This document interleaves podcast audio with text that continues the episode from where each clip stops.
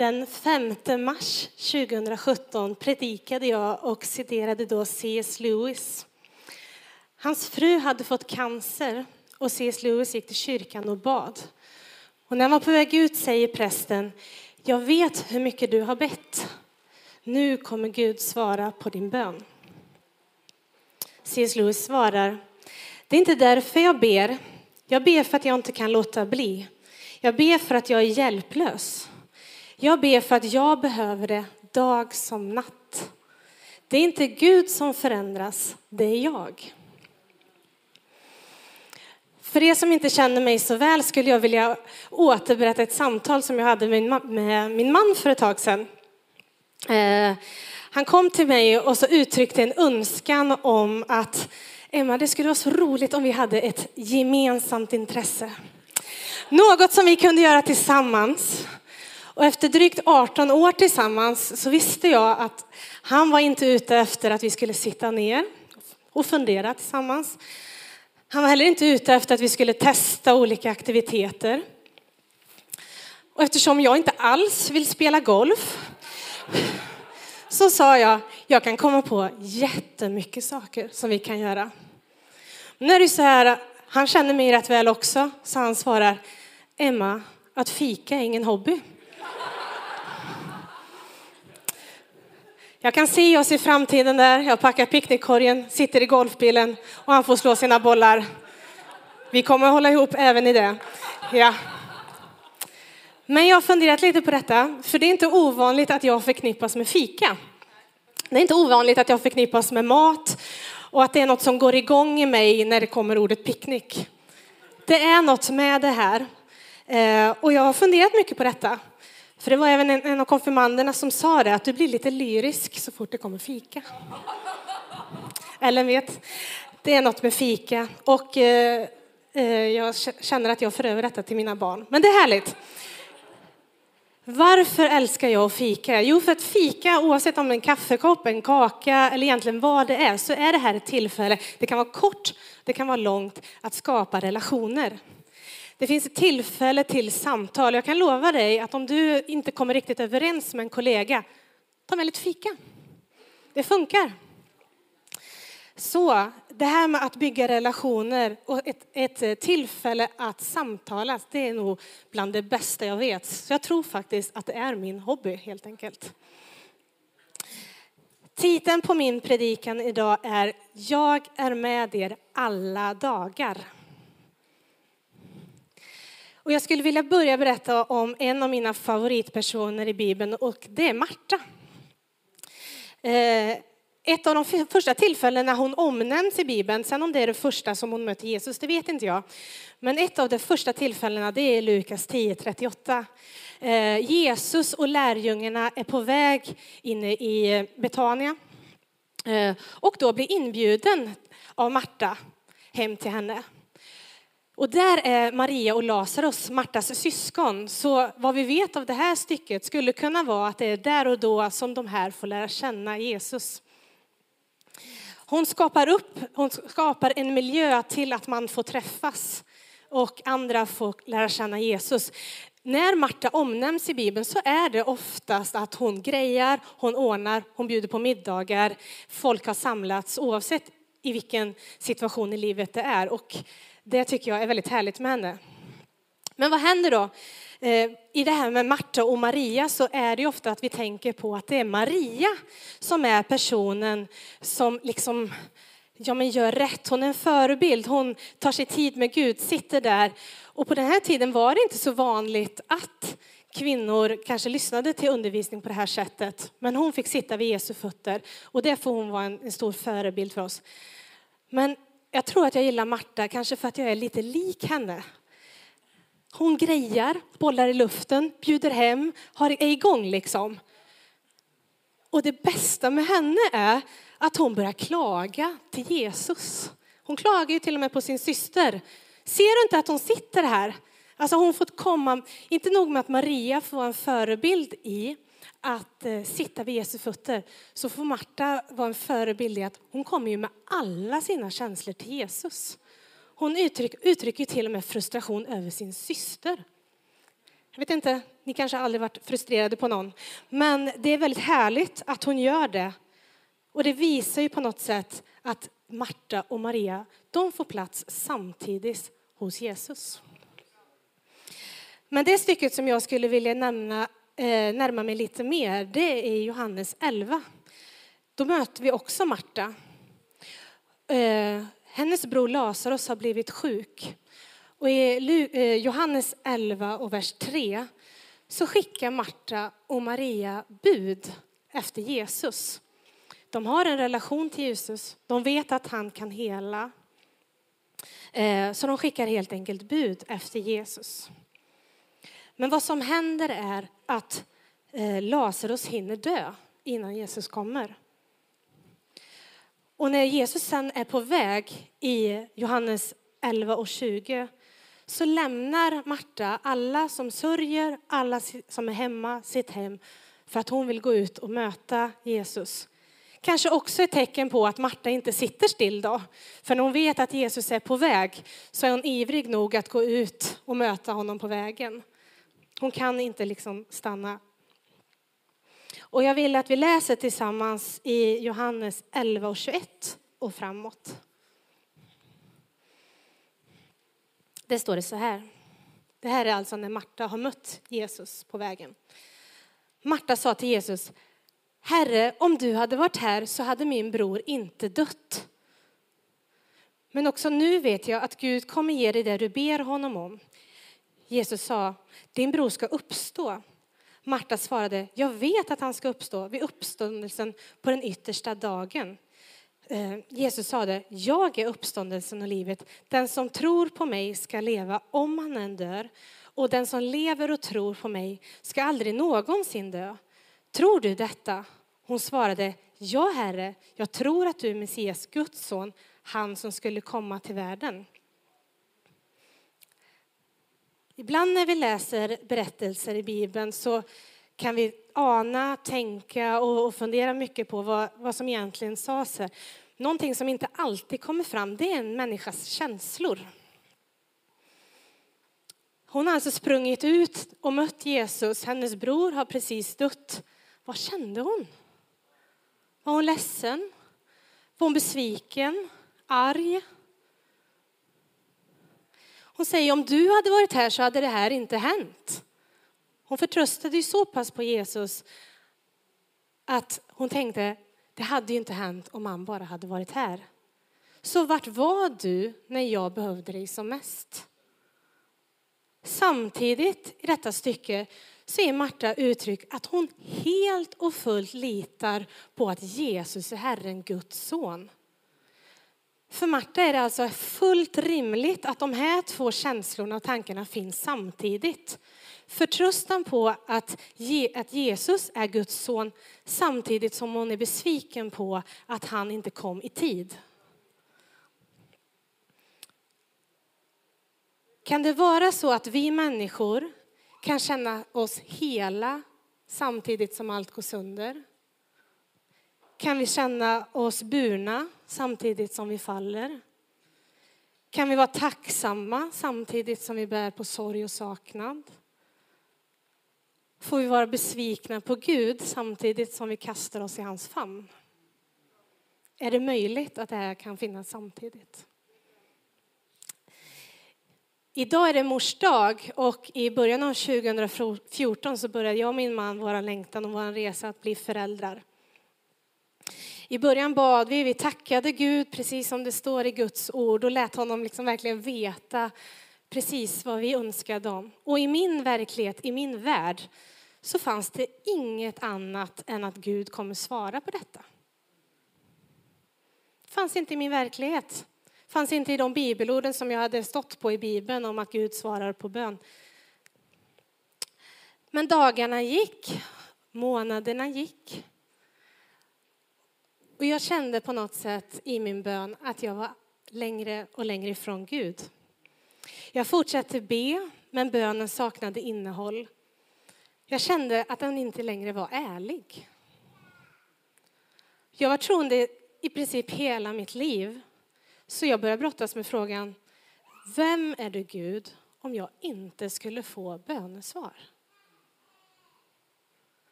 Vem är du då? Kommer jag sluta tro? Kommer jag sluta be? Skulle jag bli arg på honom? Vilken grund har jag byggt min tro på? Är det så att vi ibland inte får bönesvar? Är det så som kristna? Eller är det så att vi får bönesvar men på helt andra sätt? Det var väldigt många frågor. Och vet ni, när vi brottas med saker i livet och vi behöver svar, då är det den här som ger oss svaren. Det är Guds ord som ger svaren. Att leva med Gud, det innebär också att leva med Guds ord. De två kan inte liksom, det finns inte det ena eller det andra. Och inte kanske som jag gjorde, att man tog axplock, bibelord som passade mig. Gud svarar på bön, han hör allt som du ber om. Det var väldigt mycket just det här, de löftena. Just det här att få lära känna Jesus och få en relation till honom, det kan vi få genom Guds ord. Vi kan se vem Gud är på det sätt som han möter människor i Bibeln. Och som ett tecken på detta skulle jag vilja ta ett helt annat exempel än Marta. Och det är Petrus, också en väldigt härlig förebild i Bibeln. Och hur gick mötet med Petrus till? Vi kan läsa om det i Lukas 5, 1-11.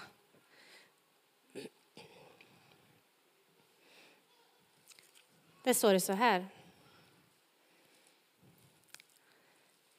En gång stod Jesus vid Genesarets sjö och folket trängde sig på in, eh, honom för att höra Guds ord. Då såg han två båtar ligga vid stranden. De som fiskade hade lämnat dem och höll på att skölja näten. Jesus steg i en av båtarna, den som tillhörde Simon, och bad honom lägga ut lite från land. Sedan satte han sig och undervisade folket som, från båten. När han hade slutat tala sa han till Simon, gå ut på djupet och lägg ut era nät till fångst. Simon svarade, Mästare, vi har arbetat hela natten och inte fått något. Bara stanna upp återigen. Undrar om Simon var trött här. Han har arbetat hela natten. Jag vet inte. Men han säger ändå, men på ditt ord ska jag lägga ut näten. De gjorde så och fick så mycket fisk att näten höll på att brista. Då vinkade de åt sina vänner i den andra båten och kom och hjälp, för att komma och hjälpa dem. Och det kom och fyllde båtarna så att det var nära att sjunka. När Simon Petrus såg detta föll han ner vid Jesu knä och sa, gå bort från mig Herre, jag är en syndig människa. Han och alla som var med honom hade gripits av bävan inför fångsten de hade fått. Även Jakob, Johannes, Sebedaios söner som fiskade i lag med Simon. Men Jesus svarade till Simon, var inte rädd. Från och med nu ska du fånga människor. Då drog de upp båtarna på land, lämnade allt och följde honom. Amen. Har ni tänkt på att det absolut första som händer Petrus i mötet med Jesus, det är ett stort under. Han bad inte ens om det. Jag vet inte med dig om du någon gång har blivit besviken på att vissa verkar få allt de vill ha. Men de verkar inte ens behöva be om det. Eller så kanske jag är ensam där. Men den känslan har jag haft. Men jag har funderat mycket på den här händelsen när Petrus möter Jesus. För att det är inte så heller att han säger, jag måste ta hand om all fisk. Jag har ju fått ett stort under här. Nej, han väljer ju att följa honom som gjorde undret. Och Petrus, han har en väldigt eh, häftig resa med Jesus. Han är väldigt, väldigt snabb med att Jesus är den jag tror på och den jag vill följa. I, eh, i Johannes 6.68, när många överger Jesus, så är det ju han som säger till vem skulle vi gå? Du har det eviga livets ord. Petrus är ju den som är ivrig i Matteus 14 att gå ut på vattnet och möta Jesus. Han vill ju ta efter allting vad Jesus är.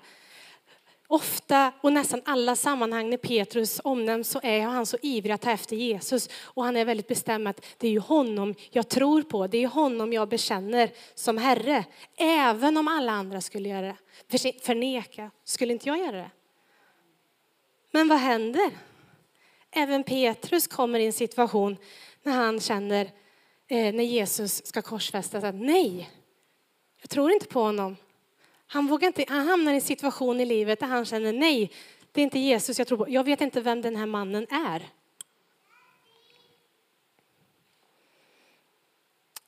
Och det hade ju Jesus sagt till honom, att du kommer förneka mig. Och han var nej det kommer jag inte. Men han gör det ändå. Vad fanns det för känslor hos Petrus i den här händelsen? Och i Johannes 21 efter uppståndelsen, Jesu uppståndelse, så möter Jesus Johannes på exakt samma sätt som när deras relation började, genom ett stort fiskunder. Petrus känner inte ens igen honom. Det är Johannes som säger, du Petrus, det är Herren. Vad fanns det för känslor hos Petrus då? Men hjälp, han sa att jag skulle förneka honom. Jag gjorde det. Jag kom i en situation där jag agerade som jag inte ville. Och nu står han här. Och de äter av fångsten tillsammans, de fisken som de får. Och där sitter de vid samma, vid samma bord. Och jag tror att Petrus fick ett möte med Jesus där som han inte alls hade förväntat sig. Ett, ett, möte med Jesus där Jesus säger att oavsett vilken situation du hamnade i så tror jag på dig. Så älskar jag dig. Så är jag med dig. När du var i en period där du kände att här kan inte jag bekänna att jag tror på Jesus, det är för svårt. Spelar inte någon roll för Jesus. Han finns fortfarande kvar. Han finns fortfarande där. Jesus trodde alltid på Petrus. Vilket gjorde att Petrus på pingstdagen kunde säga, vi läste tillsammans i Apostlagärningarna 2, 25-28. Det står så här. Jag har alltid Herren inför mig. Eftersom han står vid min sida vacklar jag inte. Därför att mitt hjärta är fyllt av glädje och ropar ut mitt jubel. Också min kropp vilar i det hoppet att du inte ska lämna mig kvar i dödsriket eller låta din helige förmultna. Du visar mig vägen till livet. Du fyller mig med glädje inför dig. Tänk vilket vittnesbörd av Petrus som vandrade med Jesus, som gick med Jesus de här åren Jesus var på jorden, hamnade i en situation då han förnekade honom, kan säga då att nej men jag har alltid Herren inför mig, jag tror på honom. Även om jag inte, liksom, jag är inte kvar i dödsriket, Jesus lämnade mig inte där. Utan jag får vara med honom, jag får gå med honom. Och på så sätt så kom jättemånga människor till tro på Gud. Bibeln är full av berättelser där Jesus möter människor i det enskilda, i det offentliga. Och Jesus han är mån om de mötena, varenda möte. I Markus 8 kan vi läsa om den blinda mannen. Han mötte inte honom där och då. Människor kom så här, hej, här är den här mannen. Han ville bli berörd av Jesus. Nej, Jesus tar honom i handen, för honom ut ur byn och där möter honom. Kanske var det så den blinde mannen behövde bli mött. I Johannes 4 kan vi läsa om hur Jesus, när ingen annan är vid brunnen, sitter där och det kommer, den samariska kvinnan kommer. Som hade levt på ett sätt som kanske inte var speciellt omtyckt av alla andra. Hon kanske inte hade känt att hon skulle bli upp, liksom, hade han mött henne mitt i folksamlingen så kanske hon kände nej, jag har för mycket skam, jag kommer inte ta åt mig det här mötet med Gud. Jag behöver, det här behöver ske i det enskilda.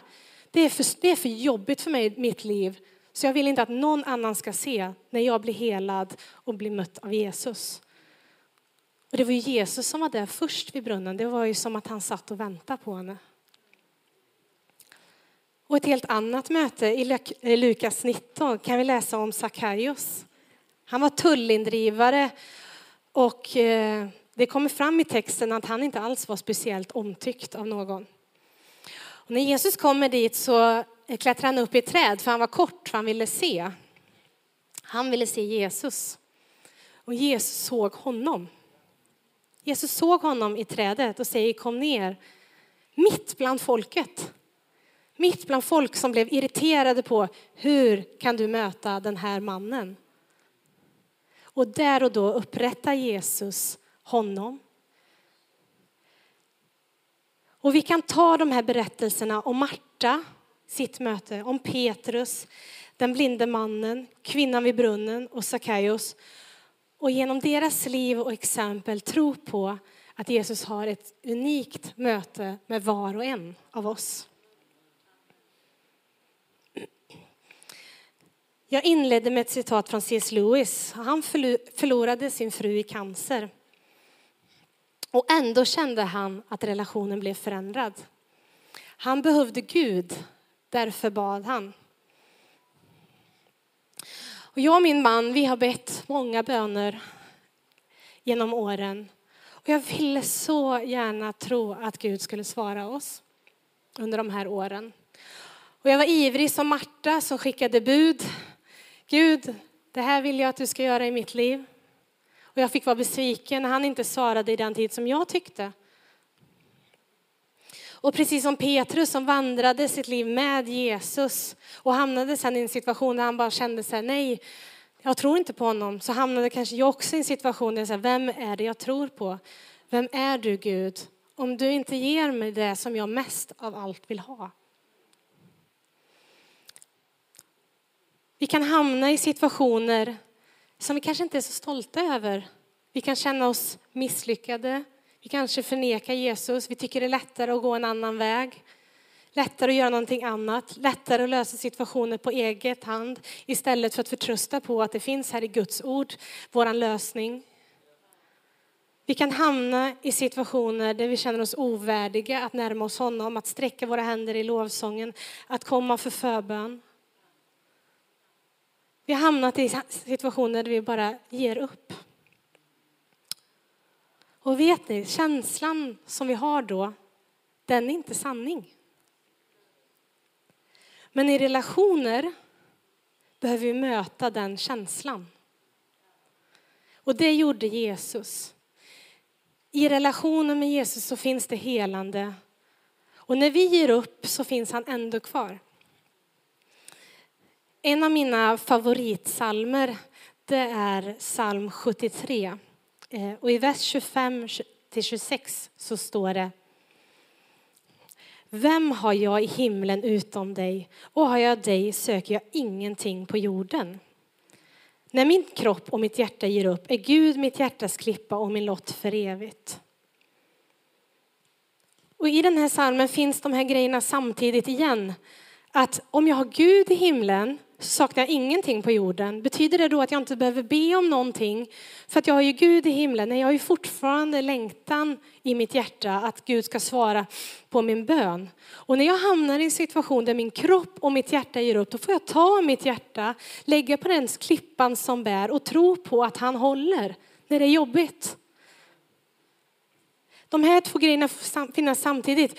Jag har Gud i himlen, så egentligen önskar jag mig ingenting. Men jag kan fortfarande här på jorden gå sönder och då behöver jag honom som jag har i himlen att bygga mitt liv på. Efter att jag brottats med den här frågan, vem Gud är, så fick jag en eh, andasbok av min svägerska Lovisa. Jag hade önskat mig den här i julklapp för jag behövde något nytt sätt att be på. Och I början av den så har jag kvar, jag har skrivit lite anteckningar och i början av 2016 så skrev jag, jag har inget kvar. Jag litar på dig även om min längtan inte blev besvarad. Och jag var tvungen att börja om. För att i, i min bön och min relation med Gud. Jag behövde veta att i mitt mörker var han mitt ljus. I min smärta var han min kraft. I min sorg var han min tröst. När jag var rädd så var han famnen som jag fick krypa upp i. När alla andra hade förväntningar från samhället att ja, men nu är det ju i den tiden som det här borde ske. Det kan vara vad som helst. Men vi kan hamna i de situationerna där vi sätter förväntningar på varandra. Outtalade eller uttalade. Då behövde jag helt och fullt förtrösta på att hans förväntningar på mig är att jag ska komma och krypa upp i hans famn för jag är hans barn. Det är den Gud vi tror på, det är den Jesus vi ber till när vi samlas så här. Han som har en famn som vi får krypa upp i. Och Gud mötte mig på ett sätt som jag inte visste fanns. Och I början av 2017 fick jag frågan om jag ville predika om, om bönens kraft och det var då jag citerade C.S. Lewis. Jag tackade ja, för jag visste att bönens kraft inte har någonting med mig att göra utan den har allt med vem Gud är.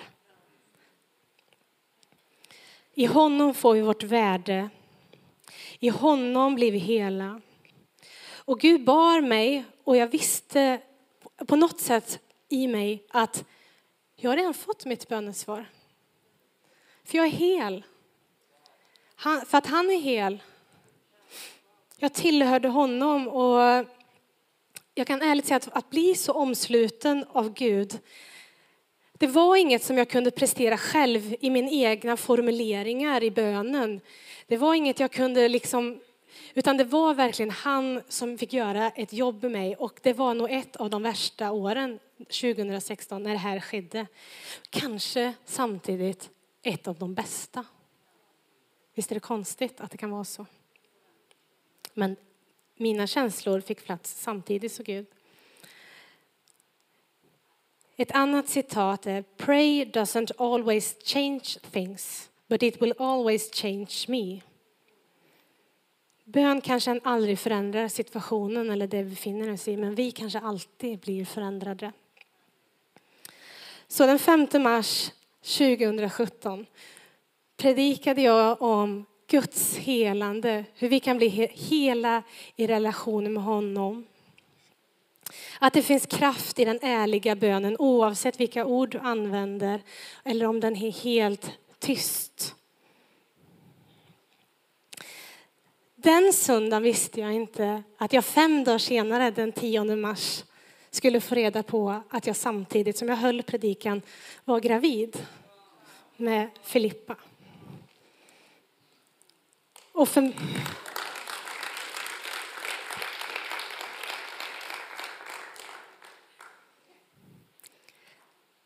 Hon är vårt bönesvar. Och hennes lillebror också. Titeln på predikan är Jag är med er alla dagar. I Andra Mosebok så säger Gud till Mose när han ska eh, befria folket att säg han som är jag är har sänt dig. Han begränsade sig inte någonting. Och jag är, är ett uttryck som används när någonting som är allomfattande. Det omfattar allt. Det är heltäckande. Allt, liksom in, allt ingår i jag är. Så han som är jag är, är med dig alla dagar. Han är med dig. Han vill ha en relation tillsammans med dig. Han vill se dig. Och han vill göra det alla dagar. Inte bara några dagar, inte bara de bra dagarna och absolut inte bara de dåliga dagarna. Alla dagar. Han som är jag är omsluter dig, är med dig varje dag i livet. I relationen till Gud behöver du inte utelämna någonting. Han tar allt. Och det är ett av de luft, sista lufterna Jesus säger innan han stiger upp till himlen. Jag är med dig alla dagar in till tidens slut. Och när jag kapitulerade och sa Gud, nu orkar inte jag mer, jag vet inte längre hur jag ska be. Då sände Gud människor till mig, människor som sa, jag drömde om er i natt. Människor som fick bibelord på sina hjärtan. Människor som fick oss på deras bönehjärta, där vi hamnade på deras lista över människor som de bad för.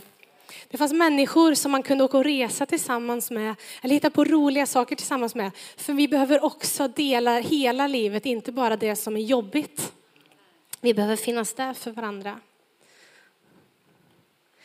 Vi kan hjälpas åt som församling att ge, göra Jesus fysiskt närvarande i varandras liv. Och vi kan hjälpa åt, hjälpas åt att be när orden har tagit slut. Och på den här resan behöver vi mentorer, vi behöver andliga föräldrar och syskon.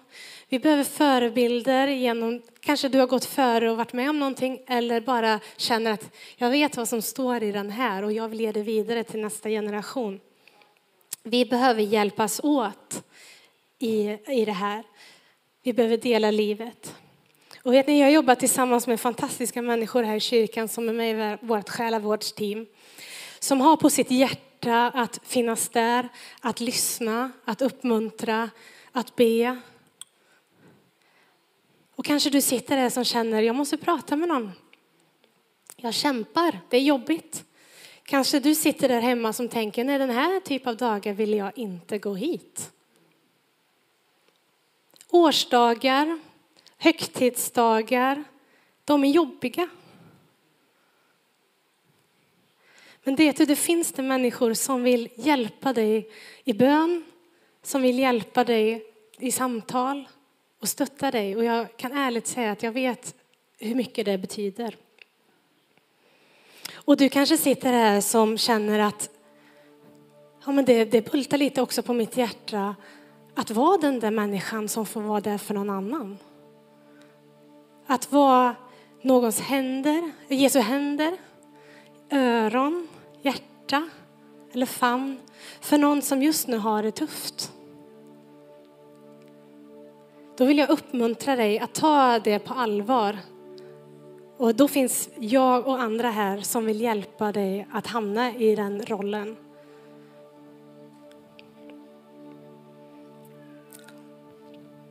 Jesus som omfattar allt är med dig varje dag oavsett dag.